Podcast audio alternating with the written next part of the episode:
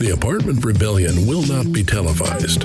Resident experience will be more than a buzzword. Staff experience will finally matter. It's happening right now. It's in the hands of the doers, the innovators, the boundary pushers who are moving the industry forward, just like the people on this show. This is the Apartment Rebels podcast, hosted by Flamingo CEO Jude Chao. Welcome, friends of the rebellion, and may the force be with you. So, welcome to the latest episode of Flamingo's Apartment Rebels podcast. And today's rebel is Justin Dilley, who literally just landed. so, second thing you've done since you landed today. So, welcome to our latest episode. Um, so, side note is this is your second time on our podcast Yes. because the first time was so bad. was yeah, the sound was not good. So hoping that our second time filming live isn't as bad. So welcome, Justin. Thanks. Good to be here. Cool. So uh, we wanted to talk with you about a few different things uh, related to the apartment industry, Yeah. obviously, but more about technology in the property management industry. Yeah. So how can more apartments adopt technology in a way that makes sense? Uh, what is out there, and then how do you go about implementing it in a way that makes sense for a property's portfolio? And then talk more about what you are doing today with RentTango and the problems you all are solving for the industry. Sure. Yeah. So yeah. welcome. Happy to. Um, yeah. I mean, that's a that's a large question. Yeah. Um, but We'll go slowly. so let's start with a welcome first. but Yeah. uh, but in, in in general, I mean, I think that when when property management companies are looking for technology, I think that the biggest um, the biggest uh, fight, the push and pull, is really between putting everything in one place and having it super simple Yeah. uh, versus you know having multiple products and multiple systems to accomplish kind of what you need for your staff and your residents. Um, and i think that's um, as there's more and more companies coming into the space um, it, it becomes harder to find out uh, what that tech stack is going to look like and so I think that one of the first kind of uh, process of eliminators should be the products that integrate. Um, because there's going to be more technology, there's going to be more uh, uh, uh, uh, more innovation that we don't really know about. Yeah. So if companies are not integrating and uh, partnering today, then they definitely won't be tomorrow. Yeah. So the ones that are are setting you up to have a more agile tech stack, so that when new, you know, whether it's you know AI or tours or you know um, resident engagement or CRMs or anything, the more that being all those things are being pulled together um, um, with different uh, with different companies integrating together. Um, I think the stronger tech stack you have. Yeah, and no one company is ever going to be able to do everything. Right. So even if a company is providing one part of your tech stack that covers a huge function, whether it's the leasing or the resident experience or something else, they still need to be able to uh, integrate with other parts of your tech stack. Right. But before jumping into that, we'd love to know a little bit more about you specifically Sure. and your background. So, how did you get started in the industry? Sure. Um, so uh, you know, my first um, my first uh, job in the industry was really with um, uh, BuildingLink, Yeah. which was kind of the the advent of a lot of these prop tech uh, companies. Um, you know, before that, you really had very you know. I remember the time when Entrata was just property solutions, and they just really did paying rent, and now now look at them. Um, so I, I kind of evolved really on the operations, the resident uh, engagement sides, working with um, you know management companies, helping them align their uh, not just our product but other products to be non-redundant and to get kind of the best use for everybody. Um, now I've moved uh, to RentTango, uh, which is a, a leasing platform. It's a centralized leasing platform. Um, which uh, does several key functions that are often held in multiple things. So if you are if you're using Yardi or Entrata or RealPage or whatever, you can get everything taken care of. Yeah. Um, unless you're a smaller guy and you might just be using Yardi for accounting, or you might just be using one part of one, you know, one site. Um, RentTango allows you to kind of bolt uh, centralized uh, screening and signing uh, and syndication all in one thing. So it's a really it's kind of a value add rather than having to have multiple products that Yeah. kind of do that that they, they don't integrate. This is kind of one product that integrates with your kind of main core system. Yeah.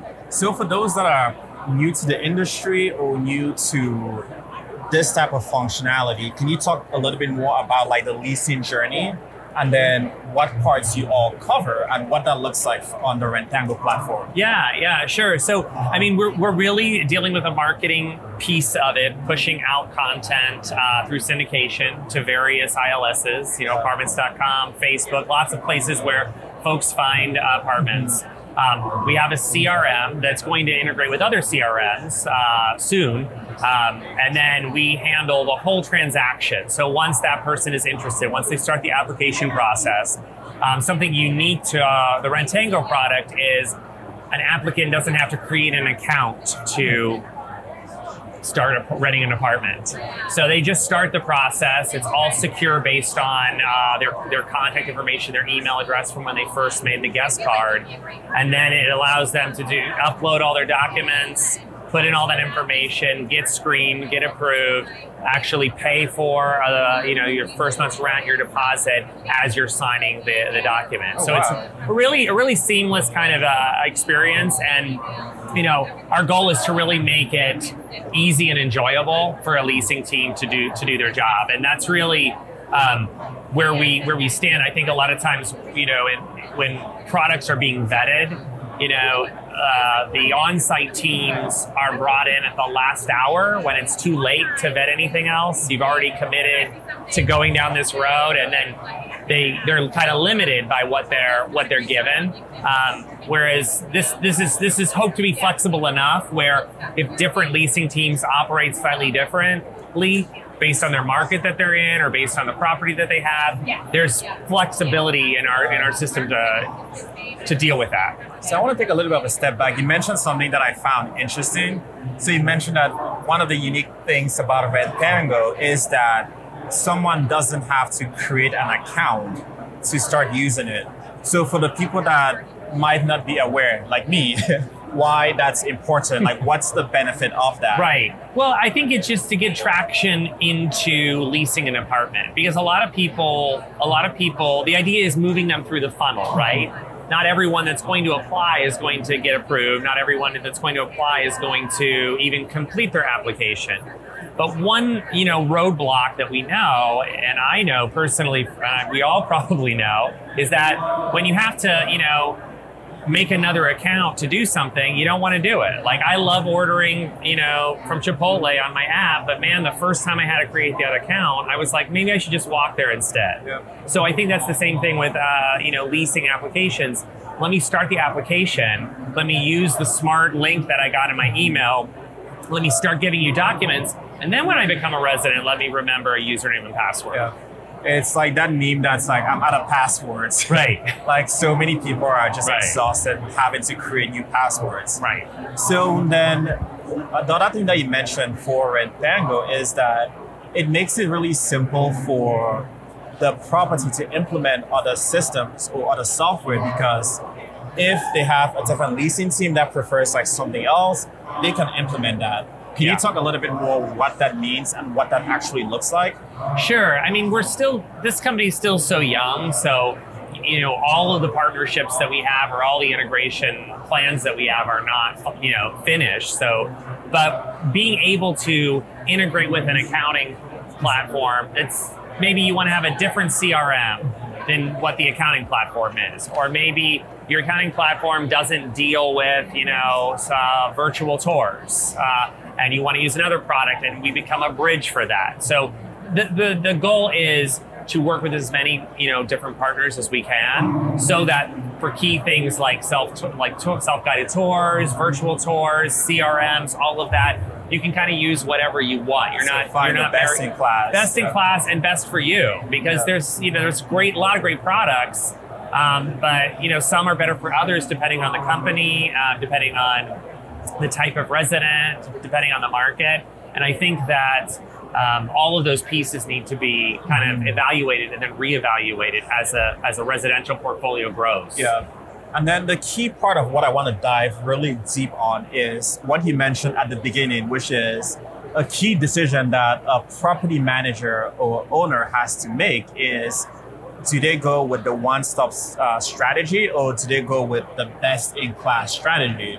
So basically, do they go with one company or one platform that does a lot, or do they try to find one that does a few things then they can add all the things that are best in class for them. Right. So can we dig into that? Like how should an owner go about making that decision? What right. are the pros and cons of each?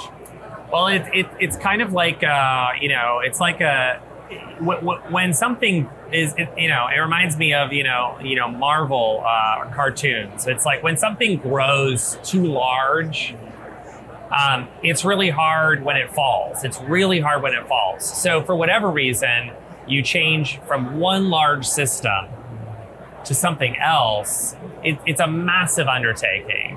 Whereas the, the incremental changes to grow your tech stack and to evolve your tech stack, it, it, you're able to move quicker by having your uh, a diversified uh, tech stack. It's the same thing that any you know financial person would tell you as well. Why invest all of your money in X? Invest it in X, Y, and Z. And so that's true for technology. That technology is a com- commodity as well.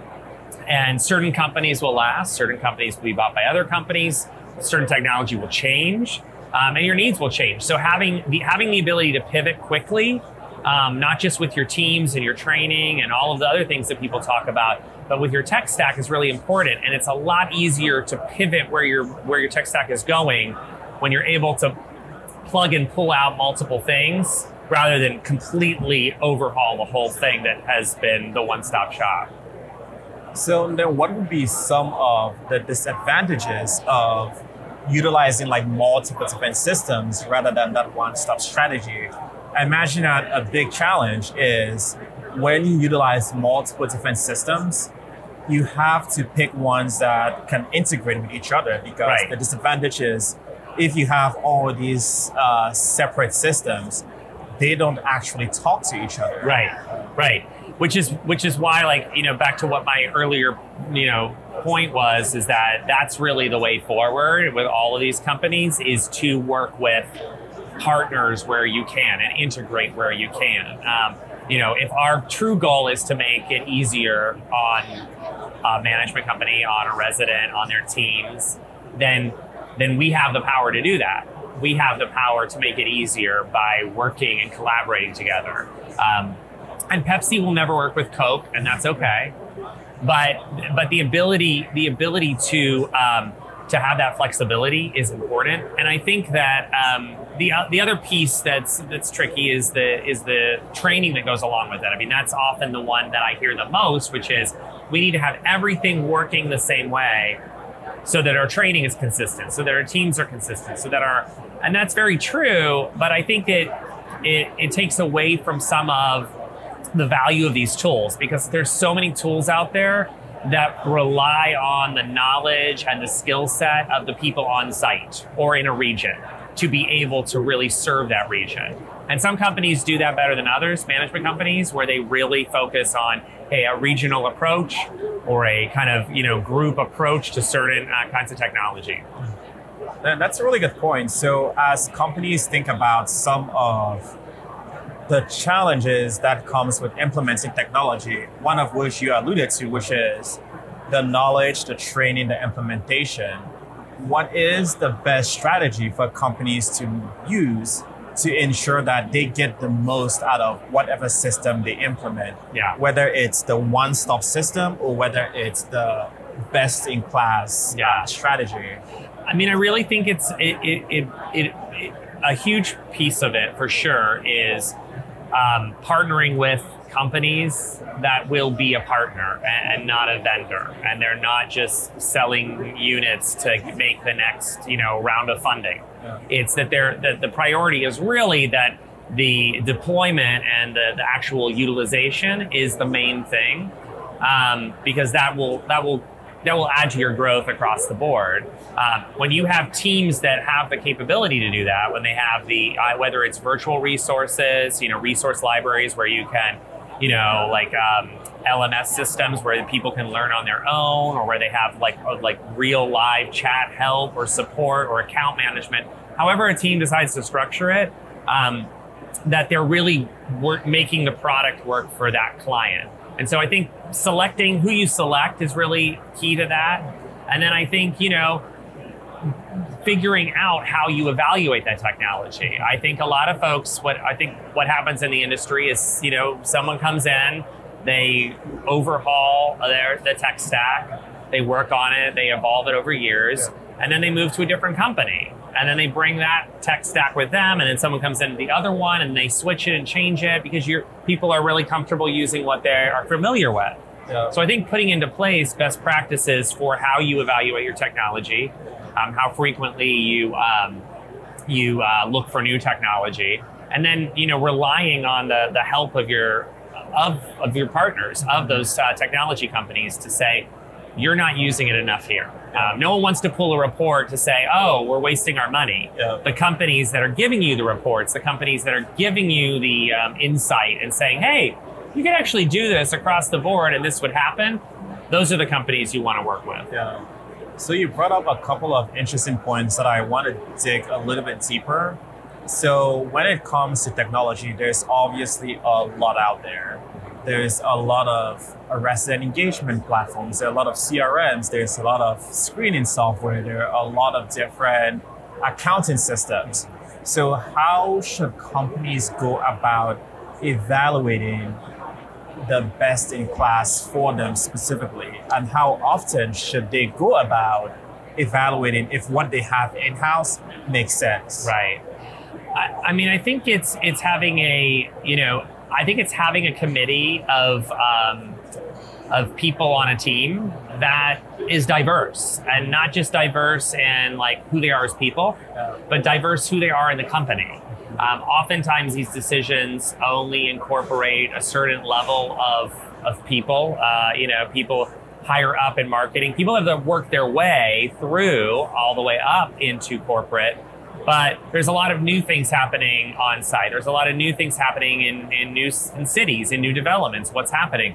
So making sure that you're reaching across different regions reaching across different types of roles in the company and having them sit on uh, um, uh, on a on a way to vet these products and also incentivize them for doing so. I mean, I think that you know a company that says, "Hey, you know, don't just lease up." You know, super fast. What if you discovered the next like game changing product there's nothing that really incentivizes people people that are that go to these local trade shows that go to these um, different events that do the you know the comp walks and get get to see all the products. There's very little for them to incentivize them other than just comp- competing with their uh, pro- other properties to like hey i want to bring this idea to the to the team. So i think that i think the, the more people that are involved in that beginning uh, that beginning phase um, is going to give you more voices and more, and then you're able to sift through that at the end. So, what's the actual best way of going about doing that? So, let's say my company sends me to Optech or to Apartmentalize or to whatever mm-hmm. trade show. How do I? How can a company incentivize me to find the actual best product? Right.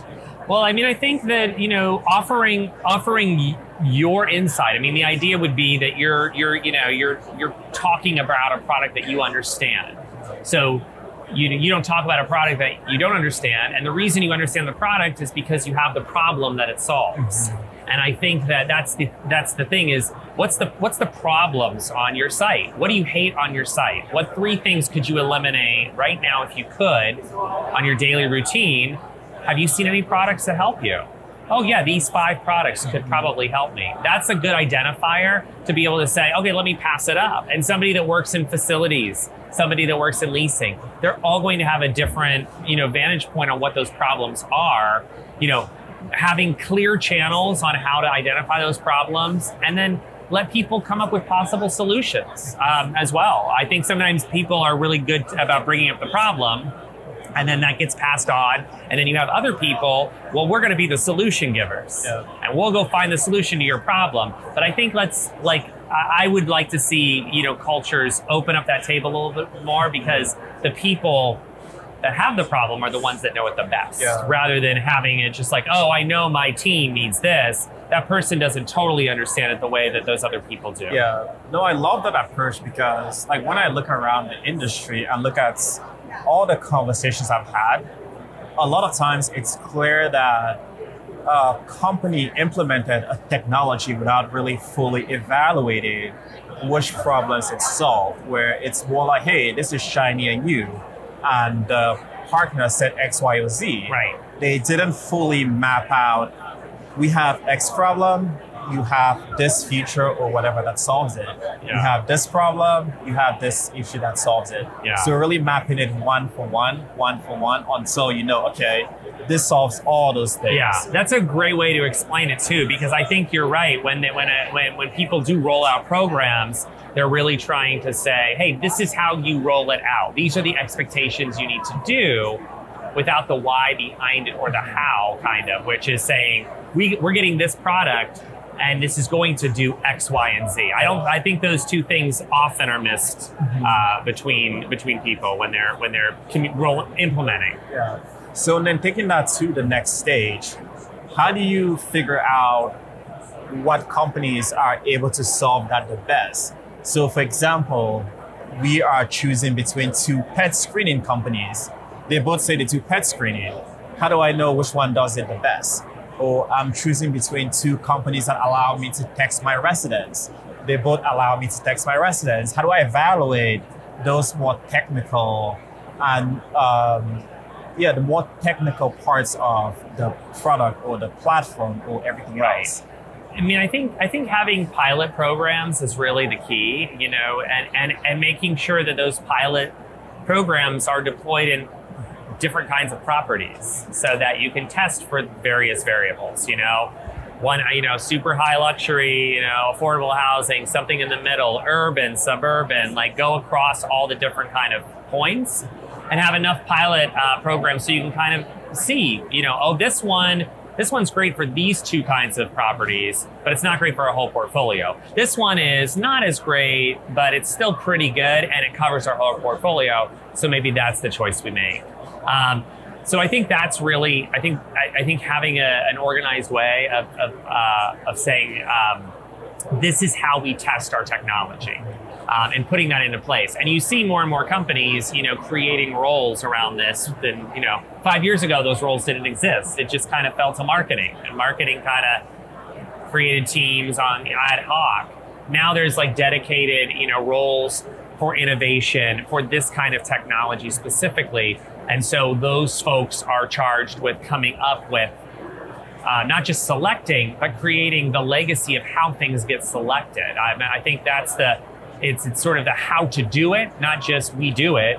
It's how do you select it, and it's going to be different for each company too. What what their goals are. Yeah. And I think that's so important if you have something concrete in place about like how you actually go about selecting technology. yeah. It's like these are the criteria Yeah. we look at.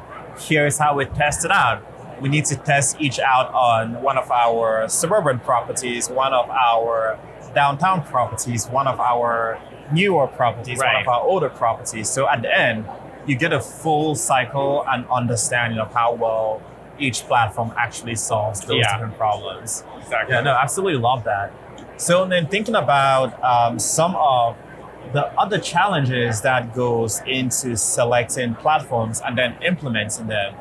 So once you have implemented platform, you are happy with it, everything is going well. Why and how should companies go about ensuring that this is still the best in class? How often should they go about just looking around, Right. really evaluating what they already have in place? Because again, Yeah. one of the things I found for the multifamily industry is that if it's working, no one really bats an eye. Right. Or if it's kind of working, not, it's not right. necessarily like If, working it- well. if there's no major problems, Yeah. then it's then it the you know no no, no one talks about it. Um, I think that one of the I think one of the things that I've seen most effective is when uh, when you in, in, when when people include their teams, you know that, and and I you know I've seen this done with several companies in the past, um, but that alerts them to what's going wrong. Um, but in terms of keeping the health of something, I think that I think that technology is still not. Um, you know, I was talking to somebody in fintech the other day, a friend of mine, and we were, and he's kind of looking at prop tech, and he was just joking because it's we're very we're behind a lot of other technologies in this way. But I think that um, coming up with um, an, an, an organized way to train your team on the technology versus just it's a tool we use. I think it's more of it's not just a tool, but it's part of the culture. It's part of how we do things. And I think that utilization, that optimization, that is this the best in class, that evaluation doesn't get put in there. It gets put in there largely, uh, like on a whole, but on a site level, right? You evaluate your teams, how how quickly you know work orders are closed, how how fast it is to lease up. You do not evaluate often how much your technology is being used, how much your technology is making people happy or content or solving the problem. Um, partially because a lot of the tools you have to go in and grab it, and there's just not enough time. They may want to, it's just that there's not enough time. And partially because that's not what's in the big book. The big book is about other kinds of things that deal with resident satisfaction. And some of these other kinds of platforms are still on the peripheral where they're, you know, the, you have one really engaged person that's all hot to trot about it, and then they get moved on to the new lease up. The other person comes in, they never saw the demo. They never saw that. They didn't even understand it. And there's nothing really on site to help them find their way to use the tool that they have. Half the time, they don't know that these products are even on on their site. So then, how can that be solved? Does that fall on the partner to solve that type of challenge, which is basically utilization? Mm-hmm. Or does that fall on the owner, operator yeah. to solve that problem to make sure that their teams are actually utilizing the yeah. technology that's been implemented. I think just just like the word says, like partnership. I think it's like a two, it's a two way street. It's it's meet in the middle, and you know, like a like a marriage, it's maybe 60%, 40%, 80%, 20%. It's going to change depending on what it is. It's not going to be the same. I mean, the owner operator, uh, they're going to have to uh, give parameters on what what they want to accomplish, and the, uh, the, the partner, the vendor, is going to have to give ideas on what else is possible to help them know what they want to accomplish or not. And then they work out a joint strategy together to say, how can how can my team, how can my company, my partner help my staff? Who do I need to work at? Is it a is it a quarterly check-in with these three people and these you know customer success people on a team? Is it a weekly thing? Is it more? I mean, it could, it's going to vary from product to product and company to company, but it really is coming to that negotiation of what that is. And uh, I think the negotiation often happens stops right at the beginning of the of the partnership where the deal is closed and it's harder to keep renegotiating what that is. But I think when it comes to optimization, engagement, and kind of still proving value and making sure folks are engaged and know how to use it, um, I think that's an ongoing kind of uh, joint responsibility. Yeah. So, kind of breaking that down a little bit more, and from a very like practical perspective, if I am an operator and I have implemented this new technology, how from my end do I need to go about making sure that my teams are using it? So let's say I'm the VP, I've just signed up on this because I truly believe this is the best in class technology and I know it's going to make a huge impact on my leasing teams. How do I actually make sure that the teams are using it? Like, what are some really practical ways right. of ensuring that that actually happens? Right. I think I think one practical way is is is putting it into your your playbook on site. Uh, oftentimes, that stuff is not the like part of it. It's a separate. It's auxiliary. And so therefore it's auxiliary and then you have all these auxiliary kind of things and it's not all kind of rolled in. that that can cause confusion. Um, I think the other thing too is to is to monitor or be able to evaluate it like key metrics. So be able to look at something across the portfolio and be able to identify flags that say, wait a minute, this is consistent with 80% of our properties, yet this is this is weird. Let's focus on this and look and look at it. Um, so I think that you know you, you, can't you can't spend you can't spend too much time um, you know uh, uh, try, you know trying to get something that doesn't work. But I think the I think the identifying something quickly and then bringing in the the partner into that solution on say I want to get more engagement here at the very beginning rather at the very end because a lot of times everyone tries to figure out internally how can we use more of X or how can we get more value out of X. They don't do it successfully. And then they say, hey, we're not going to use this anymore. And then everyone scrambles to say, no, no, no, but you have to use more because we you, you weren't using X. So that conversation should have happened, you know, two years before that. And so it's it's the onus is on ownership to say, hey, my product is your product isn't looking good here. Fix it. Yeah. And then it's coming up with that joint strategy. Yeah. So then, do you think if that it falls more? I know you mentioned like it's a partnership between the operator and the vendor or supplier. Do you think it falls more on the supplier or it falls more on the operator to make sure that the technology implemented is successful? Right. I think for it, the the ownership has to be the one to pull the trigger. Um, to the they're the ones that sign the paycheck. They're the ones that are going to say this is part of your job. But the uh, but the partner is the one who develops the strategy to do it. So they're really developing the strategy. Here's how you go about doing this. Here are three different ways, and then uh, the owner operator is the one to say execute how it gets done and they're the ones to say, okay, this is how we're going to deploy this. This is how we're going to check this. This is how we're going to validate this. Yeah. Nice. And then looking a little bit externally, uh, this is a question that I've just started asking, but looking externally, what are some solutions, industries you see doing things really well that the multifamily industry can do more of? Right. Um, that's a great question.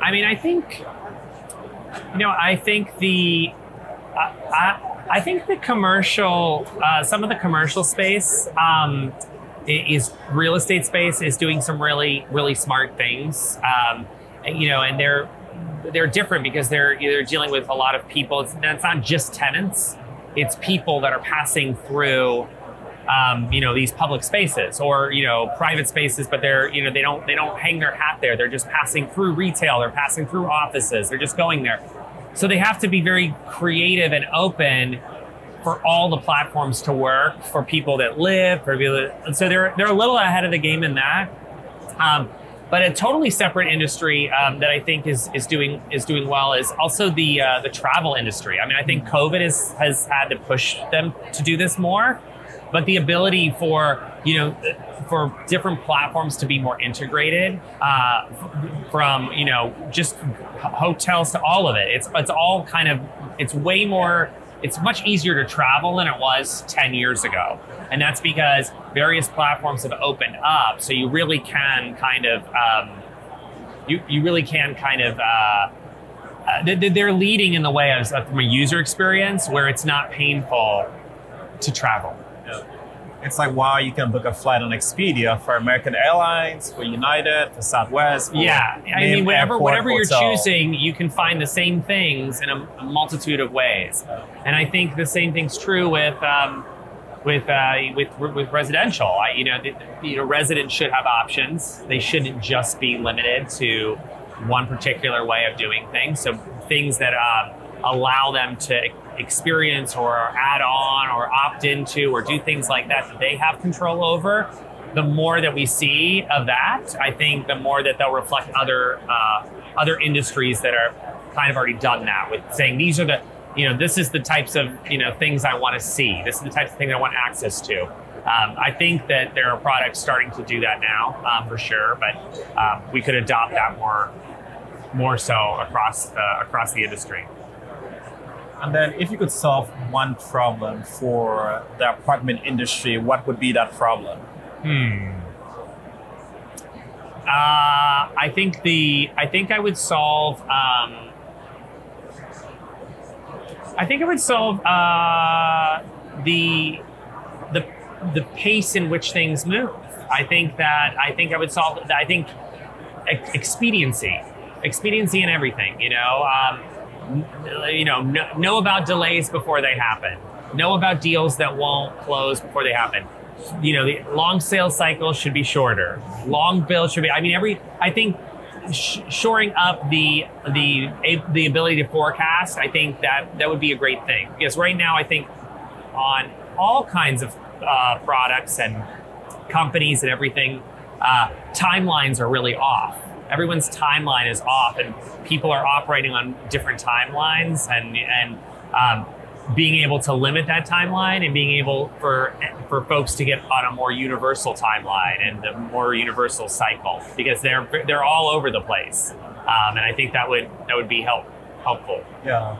And one thing there is for an operator or a property manager who is able to change that timeline, Mm-hmm. that would really allow them to take advantage of all the new technology much, much faster Yeah. than their peers.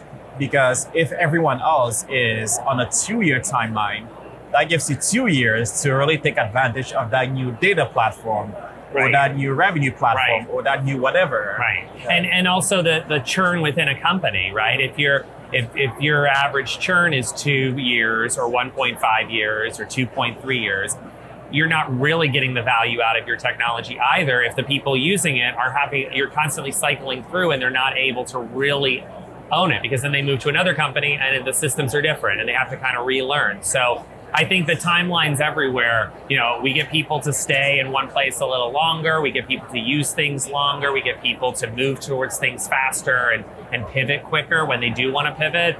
I think that that would help I think it would help everyone. Yeah. And then my last question, which is what I ask almost everyone, but what are your top three predictions for the multifamily industry for the next year, two, three, four, five years? All right. Um, I guess my, my top, my top, my very top one would be um, very diverse um, product. Uh, the the incorporation of the hospitality space, like the Airbnb model, mixed with resident units, mixed with micro units, mixed with you know that, so that one one particular traditional build is not a traditional build anymore. That the more common new build would be a conglomeration of these kind of various product types. So that if you want to live in downtown Seattle and you want a three bedroom, this building has it. They also have a micro unit. There's also an Airbnb if I'm coming in from out of town and want to stay for a month. And it's going to accommodate lots of different types of renters, not just one particular type of, of resident. Um, two, I think that like that product, I think that the, the prop tech space will will be continually moving more and more resident focused, where a resident will really reign reign king. You know, they're not going to have to they're not going to have to drive cars anymore because they're going to just you know cars will just go where they are. So they're going to have plenty of time to do everything on their on their device that deals with their home from shopping to utilities to all, all of those things will become more and more connected so that uh, living is really a more unified experience for the resident and third i think that uh, i think that there will be um, new new urban new urban renewals. So you know that i think that the, the, the as like cities that haven't like Raleigh and you know Nashville and Portland as these cities have expanded and are kind of hitting their bandwidth I think you're going to see these other cities like you know Detroit's already kind of on its way but just you know Indiana like these other cities that maybe don't have as much growth as some of the ones in more recent years um, they'll probably be the next next to go because people want to live Yeah, like the tier three cities. yeah Yeah. And interestingly, for the first one that you mentioned about apartments becoming able to accommodate different types of renters, I recently saw that Y Hotels recently bought um, a, another apartment in, I think, Nashville. Mhm. And they are turning it into that concept Yeah, where exactly. they have long term and short term guests. Yeah, uh, yeah, and they're and they're going to own the whole process. I mean, I know that like Um, Alfred hotels will often like you know approach developers that like you know that maybe say, hey, you haven't sold yet. For two years, we'll like rent out half of this until you totally lease up. So that's been happening for a little while. But Y Hotels is really cool because they'll um, they'll actually be owning the whole. They'll be running the building and they'll be incorporating hospitality as part of it. So there's been a move towards that in the the property management space of saying, you know, we want residents that want to live in these types of properties. They want services. They want they want to be able to like you know uh, feel like they're in a hotel in their home, and uh, Y Hotel is like they're kind of taking that model and running with it. Yeah, no, love it. Yeah, Well, Justin of RentTango, thank you for yeah. being Thank on you. our latest podcast. Appreciate it. Yeah, You are officially an apartment rebel. I made it. yeah. nice, Justin. That was a fist Thank bump. you. Nice. Thanks.